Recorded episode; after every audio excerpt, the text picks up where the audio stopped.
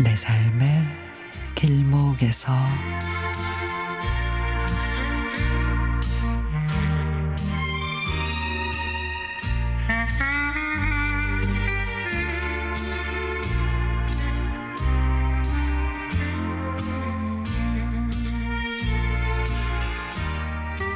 장모님이 연세가 들어가시니 딸아이 방학 때 내려가 뵈야겠다 생각하고 휴가를 받아 아내와 초등학생 딸과 제주도로 갔습니다.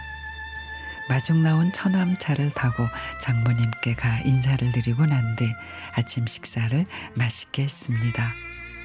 몇 달 만에 손녀를 보고 아이고 길에서 보면 모를 정도로 컸구나.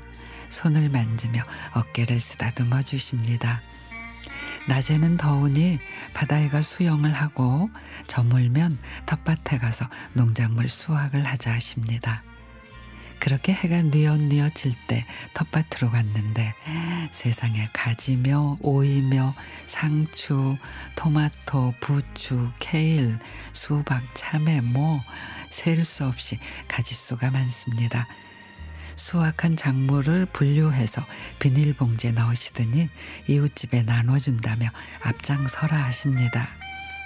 한 집 한 집 건네며 사위와 손녀라고 소개를 하시며 행복해 하십니다. 저녁에는 쑥을 태워 모기를 쫓으며 처남네 가족과 모두 모여 평상에서 고기를 구워 먹는데 그 맛이 정말 기가 막힙니다. 식사를 마치고 딸내미는 할머니 어깨를 주물러 드리고 다리도 주물어 들리는데 처남네 아이들로 경쟁을 하듯 기쁨조가 돼 행복한 시간을 보냈습니다. 친척 어른들 찾아뵙고 둘레길도 걷고 박물관도 가고 재래시장과 오일장 등 제주의 많은 걸 보고 느끼며 아이와 우리는 즐거운 시간을 보냈습니다.